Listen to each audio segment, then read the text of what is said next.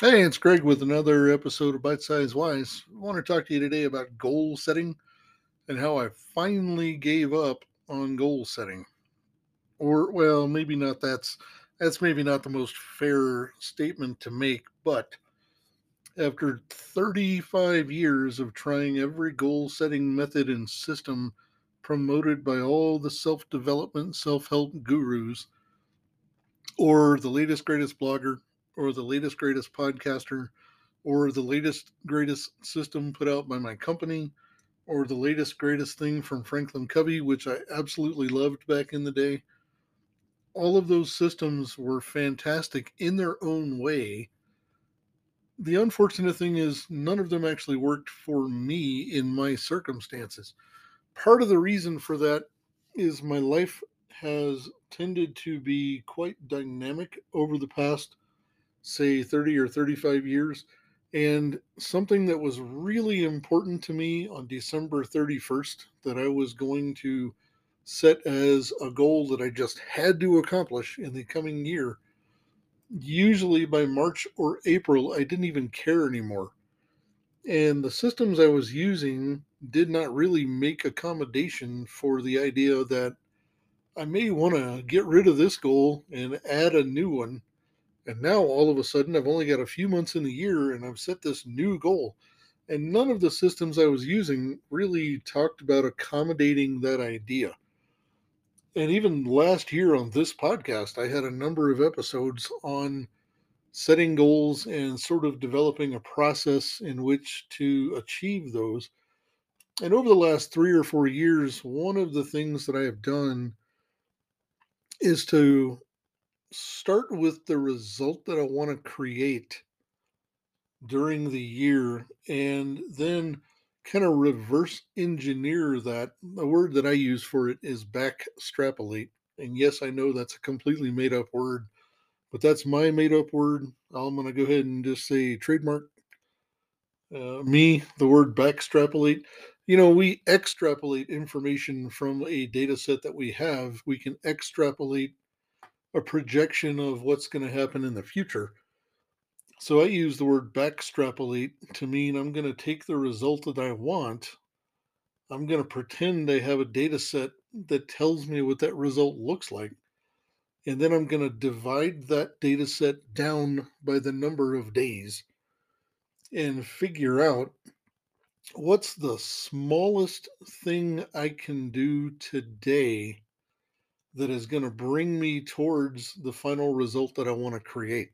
So I'm going to break everything down that I, all these results that I want, I'm going to break those down into smaller and smaller and smaller increments until I get to an increment that is either so small that I can't make it smaller, or it's so small that if I try to make it smaller, it just makes it ridiculous.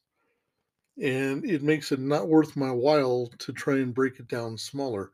For example, I want to read twelve very high quality nonfiction books this year, but I don't really have the time within my very busy lifestyle between work and some classes I'm taking and adult children that we spend time with and grandchildren we spend time with and some friends that we spend time with and some other projects that we invest our time in and some charitable activities that we support. I just don't have the, the time available to wedge in a significant amount of reading time per day.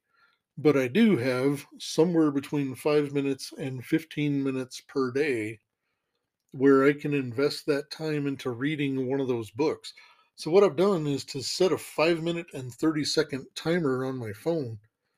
And then when I'm waiting for coffee to brew in the morning or waiting for something to dry in the dryer or whatever the case may be, where I would ordinarily have a few minutes of mentally idle time, I'll bring up my five minute and thirty second timer and I will start the timer, open the book where I last left off, and I use a paper clip as my bookmark so that I know exactly where in that book I'm going to pick up where I left off.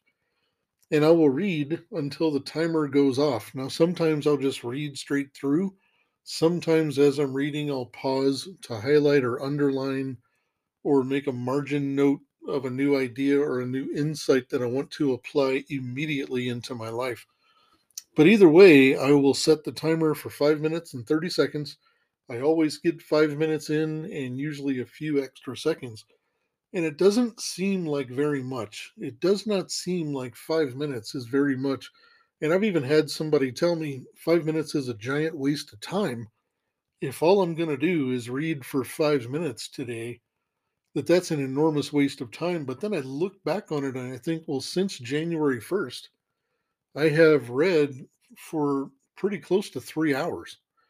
I have invested three hours of otherwise idle, unused time, and I've invested that in myself by becoming a little bit smarter and a little bit wiser and coming into probably two dozen new ideas and new insights that I can apply in my own life to become a better version of myself than I was yesterday. And the other thing that I've done with approaching my goals, if you will, from this standpoint of breaking everything down first, what are the results that I desire to create? And for me, phrasing it that way, these are not things I want to accomplish or not things I want to achieve. They are results I want to create. For me, that's a very empowering way to phrase that. And then breaking it down into the smallest increment I can makes it seem very possible to create these results. And sometimes those increments are so small that I feel silly if I don't invest that time. For example, I want to walk around my condo for five minutes in the morning as I'm listening to a certain podcast episode from one of my favorite podcasts. And what I do is now I'm listening to that content and walking around in the condo and getting just five minutes of exercise. And I do that throughout the day. And that adds up to twenty minutes a day of exercise or twenty minutes a day of, of moving, just getting up out of my office chair and moving. But I'm also taking in good, high quality content as I'm listening to the podcast. So those steps are so simple that it's almost silly not to do them. But there are times when a challenge comes up or when I simply just don't feel like it. And one of the new insights and ideas I got today listening to one of my favorite podcasts was a whole new way of looking at daily disciplines. And this involved looking at daily disciplines as making the choice between what I want the most and what I want right now. So right now, I may just want to stay in my office chair and not get up and walk around the condo for five minutes. But what I really want most is a body that's more healthy and more fit. And I have been told that twenty minutes a day of movement will get me towards that result.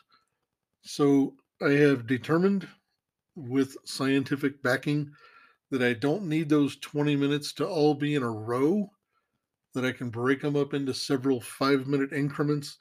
And those five-minute increments seem so small, seem so easy that it's hard to pass them up.